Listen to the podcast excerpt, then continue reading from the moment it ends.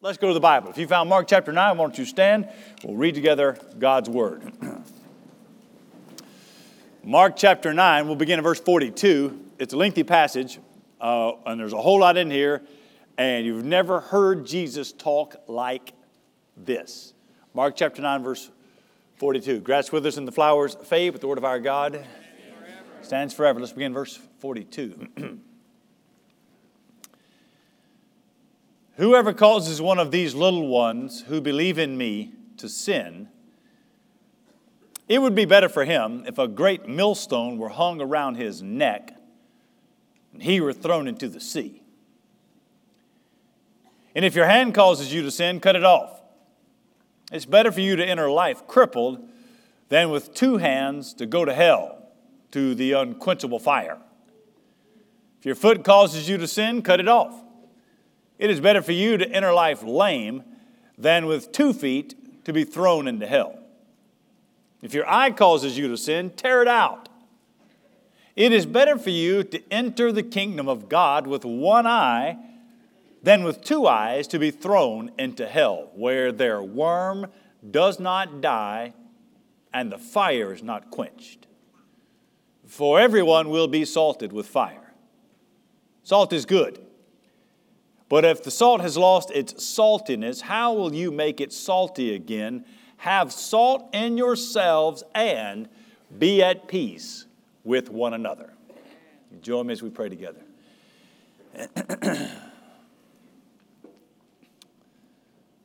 Father, we pray in the name of Jesus by the Spirit because we are in need. Father, I pray that I would give an accurate representation of what you have given us that Christ will be lifted high, that your spirit will call eyes, cause eyes to see Jesus. Father, I pray that you would encourage brothers and sisters in Christ and strengthen them today. God, we pray for conviction for those that are without Christ. Pray for conviction for those that are in sin, that are brothers and sisters that are in sin. God, we ask for an awakening, a change. We need you to do that. In Jesus' name we pray, amen. amen. May be seated.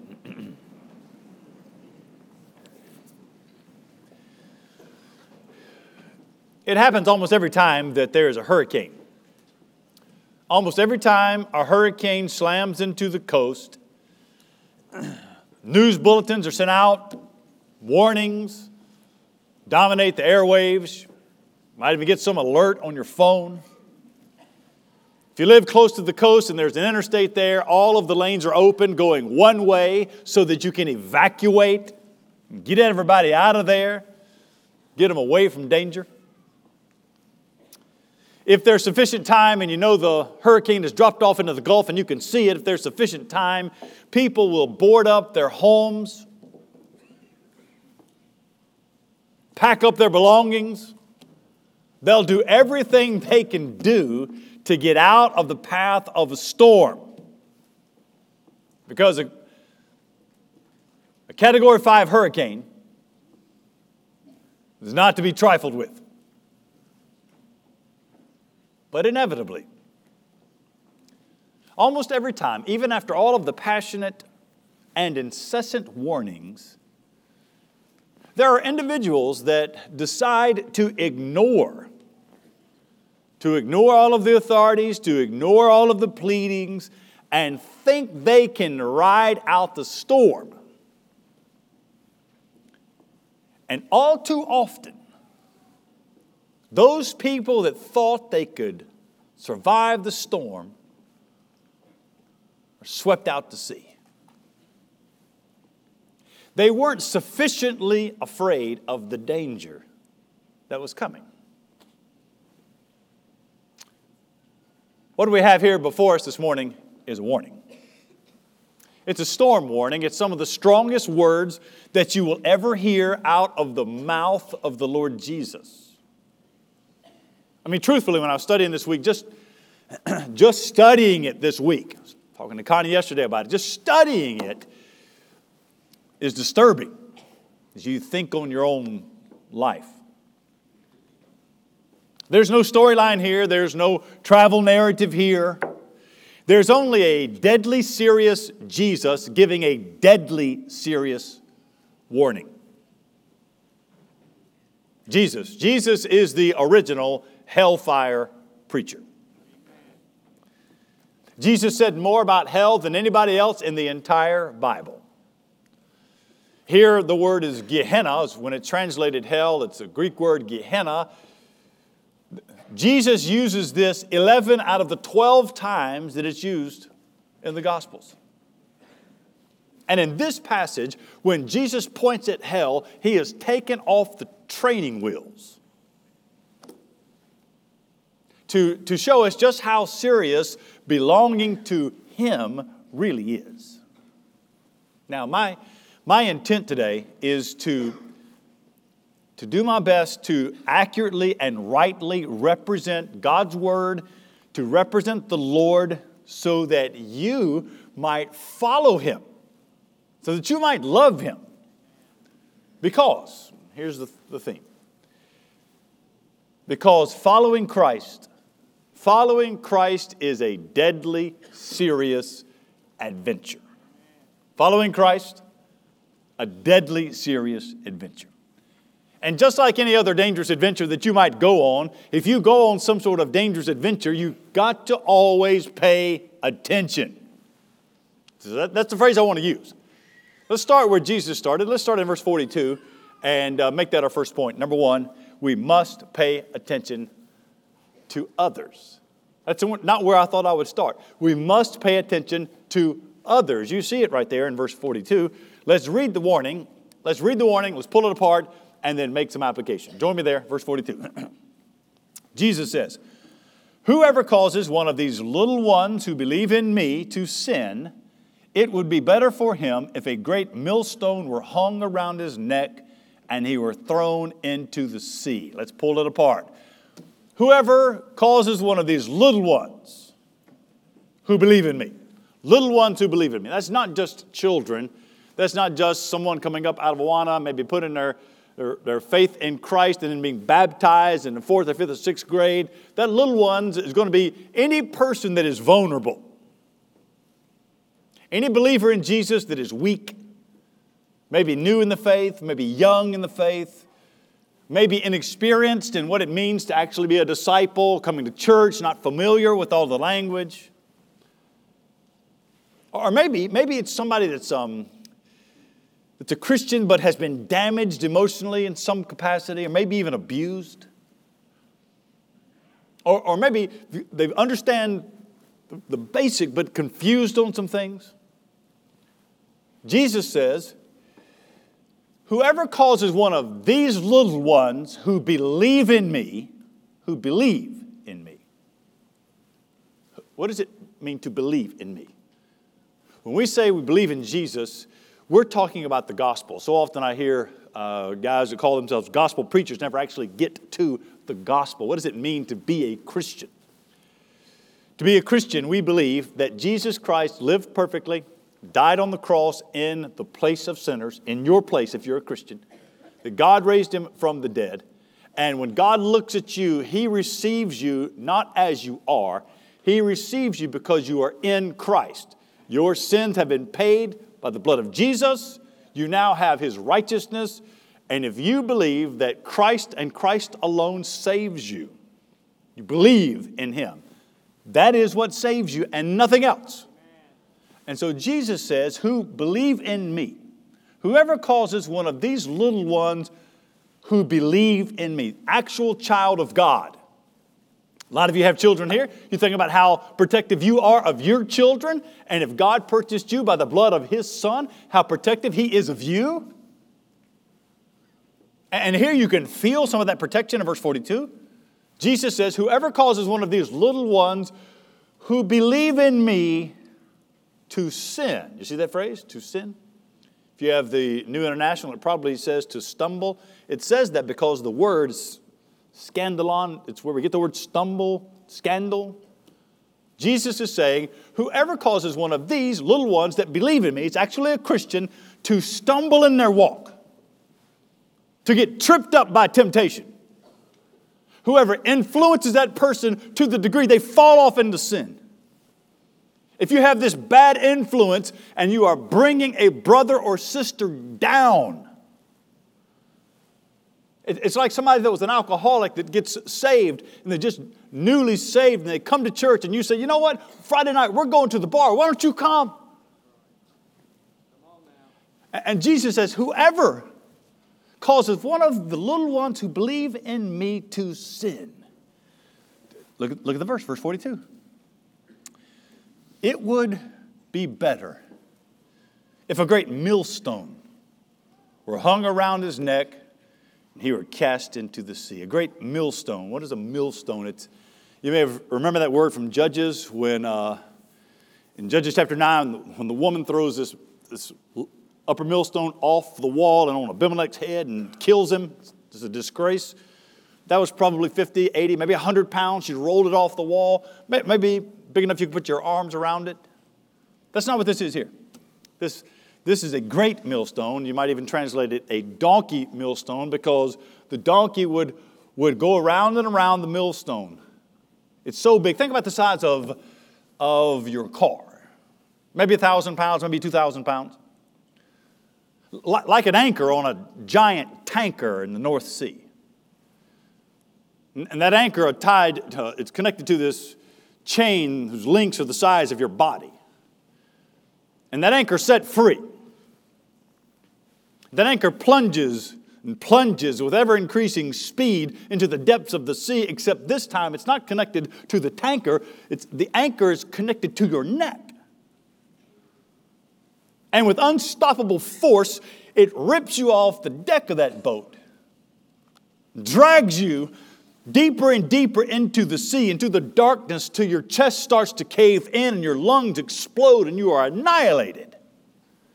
Jesus says, that happening to you is better than what will happen to you if you cause one of the little ones that believe in me to sin.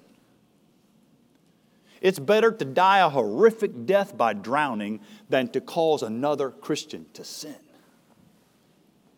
How you treat other people is how you're treating Christ.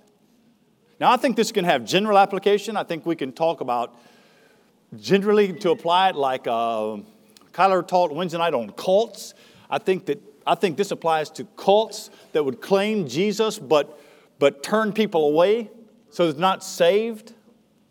I think this, would, I think this can apply to, uh, to the prosperity gospel preachers, like prosperity churches that hold up something other than Christ which is treasured, not things on, on the earth. I, I think this could, could apply to, uh, to, to liberal, sort of woke mainstream churches that might recite the Apostles' Creed but don't believe anything in it.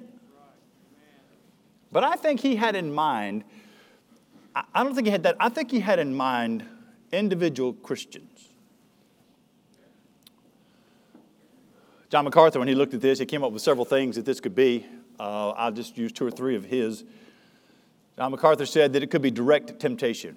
If you influence someone directly, if you, Jesus is talking about the actual tempting to op- openly entreat someone to sin against the law of God or to sin against your own conscience. Jesus says, verse 42, you do that, you cause one of the little ones who believe in me to sin, it would be better for you to be drug into the sea. Or maybe it's the maybe it's the example you set.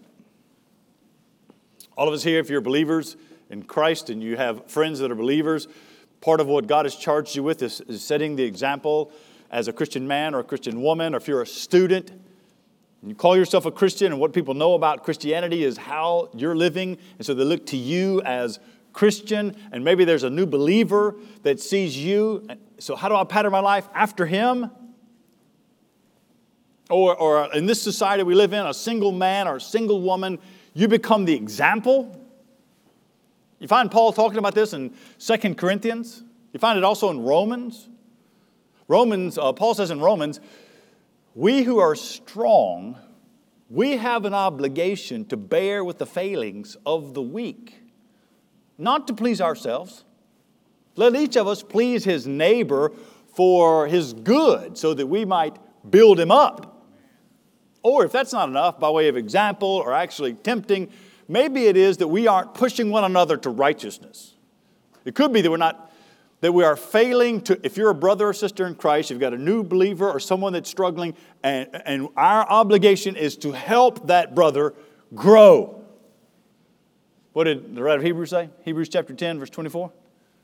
Let us consider how to stimulate one, one another to love and good deeds.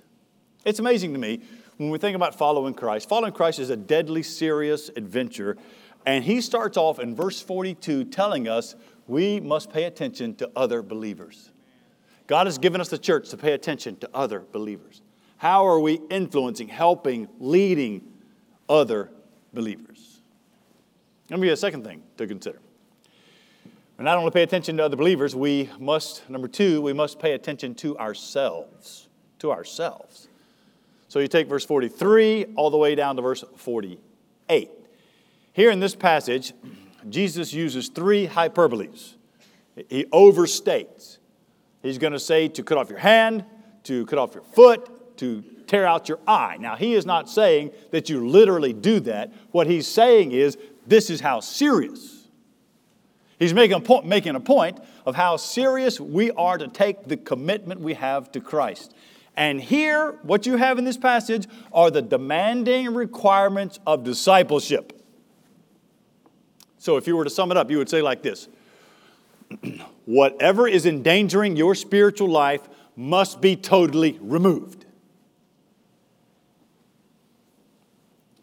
Whatever is tempting you to sin, that we are engaging in a battle against sin that we must take deadly serious. That's why he uses the language cut off, tear out. It's language that is painful, it's, it's language that is violent. I want to slowly walk through it. Let's just walk through it and we'll come back and maybe make some application. Join me there in verse 43. And if your hand causes you to sin, cut it off. It is better for you to enter life crippled. You see that phrase, enter life? You're going to come down to verse 47. You're going to see the phrase kingdom of God. They are synonymous. What he's talking about is eternal life in the kingdom of God. When he says enter life, he means entering eternity. If your hand causes you to sin, cut it off. It is better for you to enter life crippled than with two hands to go to hell. Is that word hell? I mentioned it earlier. It's the Greek word Gehenna. It comes from the uh, Old Testament valley of Hinnom. It's on the southwest side of Jerusalem. That's where the pagan kings that called themselves Israel, the pagan kings would burn their children up and child sacrifice to Moloch. It's a terrible time in Israel's history. It would then become a garbage heap that was always burning with waste.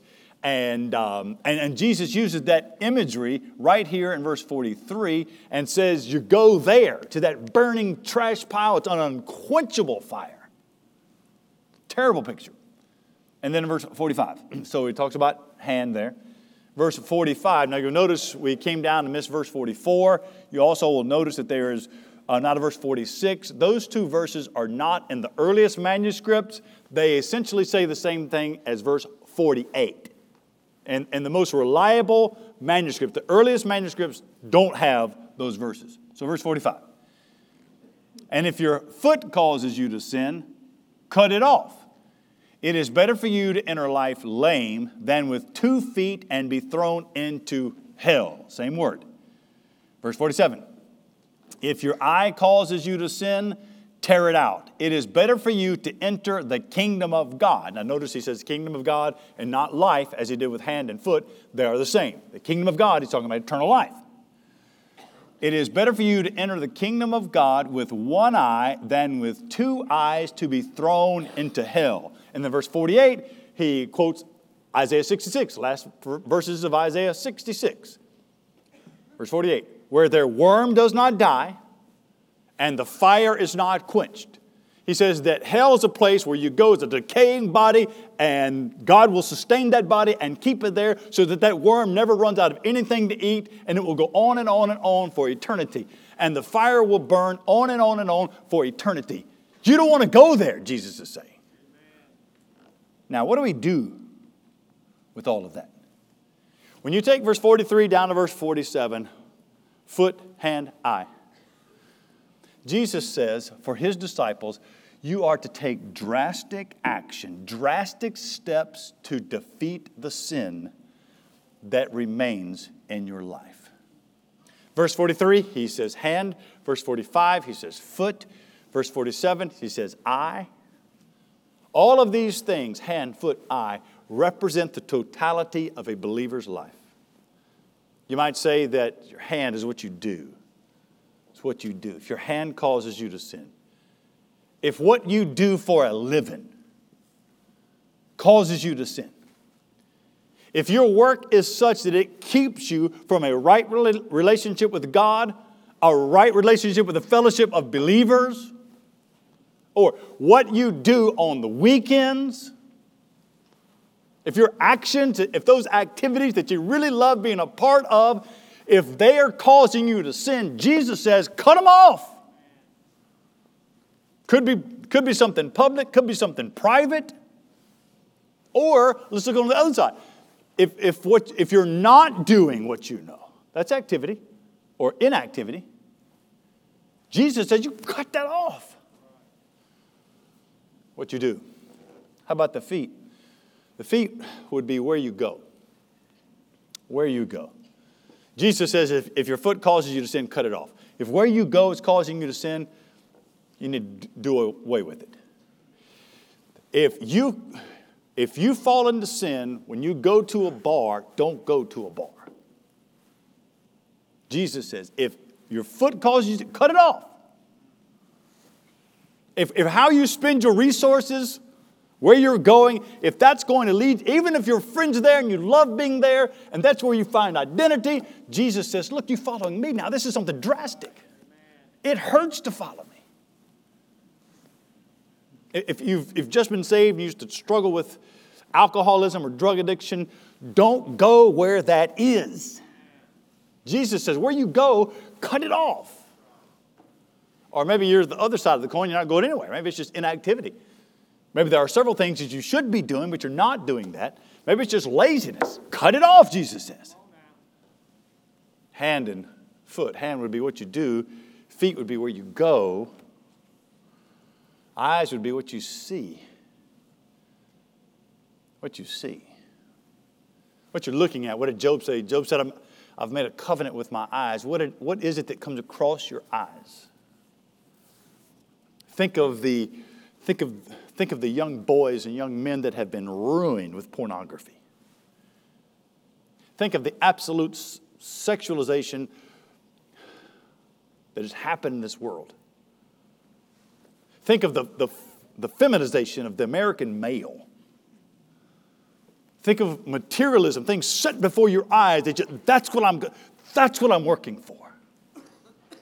Jesus says, if that is causing you to sin, tear it out. If you can't look at without being jealous or falling into lust, tear it out, he says. And in every case that Jesus is giving us here, in every single case, the verb is present tense. What he's saying is this is, a, this is an ongoing struggle. The struggle will continue. And the call of Jesus is for you and I to take drastic, even painful, irrational action to protect your own soul. What does that mean? It means dropping friends, moving out, Quitting a job? Get rid of a smartphone? Look, I, I, honestly, I think this, I think this is where a lot of our attention needs to be, and that is giving the drastic call of discipleship. It's, for, it's for our good. It's for the flourishing of my soul. To, for you and I to take painful, to take painful action to deal with the besetting sin that is there that will not go away until you do the drastic thing. And what Jesus is doing here, he holds up the image of the eternal burning garbage pit and says, deal drastically with your sin. What, I mean, what do you, what do you need to quit? Think about it. Maybe write it down. For, for your own personal accountability, just write it. What do you need to quit? Somebody's number that you need to block. Who is it you need to avoid? Some of you would do rationalization. We rationalize. What we say is, I can't afford, I can't afford. I can't afford it. Look, it is better that you were broke and enter life than have plenty and go to hell. Where, where the worm doesn't die and the fire doesn't go out. You understand that being, when we talk about being saved as a Christian, being saved by God's grace means we've put our faith in what Christ has done for us. What he did for us is live perfectly on the cross, take the wrath of God away, it's taken away. God raised him from the dead, and you trusting that he did that for you, that begins a glorious adventure. But it is a deadly serious adventure. What does Jesus say here? We must, verse 42, we must pay attention to others. Verse 43 through verse 48, we must pay attention to ourselves. Let me give you another. Here's a third one. Number three. Number three, we must pay attention to our pain or to our own struggle. Verse 49 is an interesting verse. Uh, verse 49 is something that only Mark said. So Matthew, Mark, Luke, and John all have something like this in their Gospels. Nobody else mentions that Jesus said this. And here, Mark, he saves it on purpose. Remember, Mark is writing to a church in Rome, and he's saving certain things so that they hear the words of Jesus by way of encouragement. And this church in Rome is, is living under the government of Nero. Now, I don't like the government we got, but it's not Nero. I mean, it's close, but it's not Nero. And it's real, it's real easy for us to live in a world where you can ask and say things like, why, why me? Why is this? Ha-? It's easy to slip off into self pity. Because some of the pain we have is, is, is real, it's actual, it's genuine, and it hurts. Verse 49, he says, for believers. You see it? Everyone, everyone will be salted with fire. If we read it in Greek, it'd be just four words everyone, salted fire. It uses language from the sacrificial system, salt with purification, fire with burning up or purifying. There are several ways to look at this verse. Probably what he is saying is this is a reference to the purifying effect of persecution and pain. Pain has a way of purifying. What did Peter write in 1 Peter chapter 4, verse 12? Peter says, Beloved, do not be surprised at the fiery trial when it comes upon you to test you. Don't be surprised as though something strange were happening to you but rejoice insofar as you share in Christ's sufferings, so that you may also rejoice and be glad when his glory is revealed. Look, following, I mean, a lot of you know this because you live, you live in the real world. Following Christ is difficult in a sinful world. When you live in a world that hates God, a world that hates your Christian worldview, a world that hates your view on morality, I mean, you grow up as a, a Christian young man or young woman and you believe that uh, sex is saved for marriage. You believe that's, you wait until you're married to have sex. You, I mean, you are an alien. Your view, your Christian worldview, your values, your thoughts on creation, your understanding of justice, of, of maleness and femaleness, of your work ethic, what you do with money, how you raise your children. It, it, completely different. We, we, we live in a world that hates what we believe, and God uses every bit of that to make us more like Christ. It's deadly serious. Following Christ is a deadly serious adventure. I'll give you one more thing that we should pay attention to. It's found in verse 50. Here's the fourth point.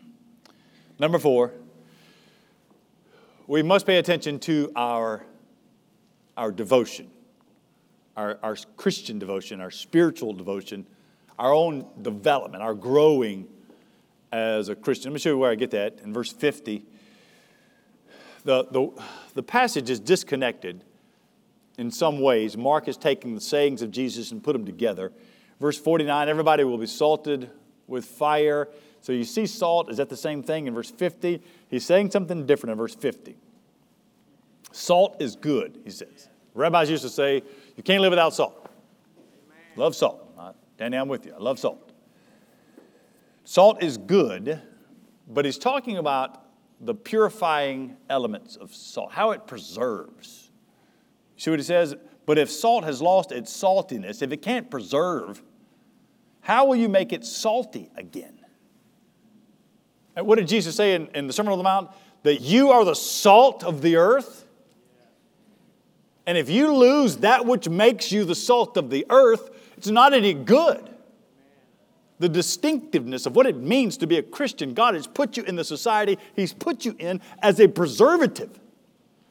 And if you actually lose the distinction of what makes us Christians, we're not useful to society anymore. We're not useful to society becoming like society. We are useful to society where you've been planted as you are distinct. Salt is good.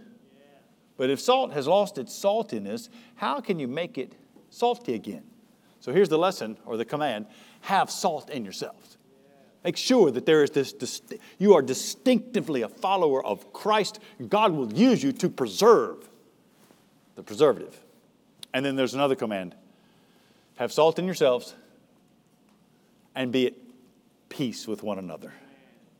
So if you had to write it down, you might say, the command is to have a preserving influence and, and be at peace with one another.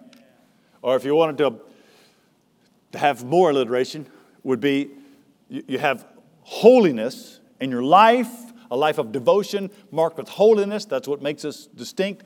Holiness and humility. We live in such a way that we are peaceful and peaceable with other people. So often, so often, Christians that follow Christ are accused of being prideful, and that should never be. Because Christians of all people understand grace, understand that we deserve to go to hell, but God in His goodness has saved us in Christ through no effort of our own. It was nothing in me. That He reached down and took hold of me. I was drowning like everybody else, and He took hold of me. And how he did it is through what Christ has done, and he'll do that for you. And pull you out of the water and save you through your faith in Jesus. And if he does that, he then sets you on a deadly, serious adventure. An adventure that has you looking out for others, know, cause people to sin. An adventure that has you taking your own walk. You, your hand calls you, cut it off, your foot, eye, you, you take drastic actions to be a follower. An adventure that has you understanding that life's hard, we'll all be salted with fire. An adventure that has you being a useful tool, salt, and also a kind tool, living at peace. And that adventure begins with faith in the life and death and resurrection of Jesus. As I close this out, I'm going to invite you to join me in a moment of prayer, a prayer of commitment. And as we pray today, we're going to sing another song. And as we pray, I'm going to invite any of you that have heard this and realize there are things that i I need to give up. You want to make that commitment today? Would you come forward and we sing? Just come down here and pray. Pray with the pastor, or just pray here at the steps. Ask God to help you. That'd be a good visible, accountable way of saying, I need help today. Or maybe, maybe you're here and you've heard this, and for the first time you thought, you know what? I'm going to hell without Christ. I want Christ in me. I feel the conviction of my own sin. This morning when we sing, I'll invite you to come forward. Our pastors will be here. Or if you're not comfortable with that, I'll be in the lobby afterwards so that we can talk through the gospel, pray with you, as you ask God to save you through faith in Jesus. If God has spoken to your heart today through His Word, we'll invite you to come forward. Father, thank you for your Word that is good, for your grace that is real, for the saving power of the gospel. Thank you for the call that you've placed in our lives. We pray that you would find us faithful. Lord, make us a church that is deadly serious about following Christ. We thank you for it. In Jesus' name we pray. Amen.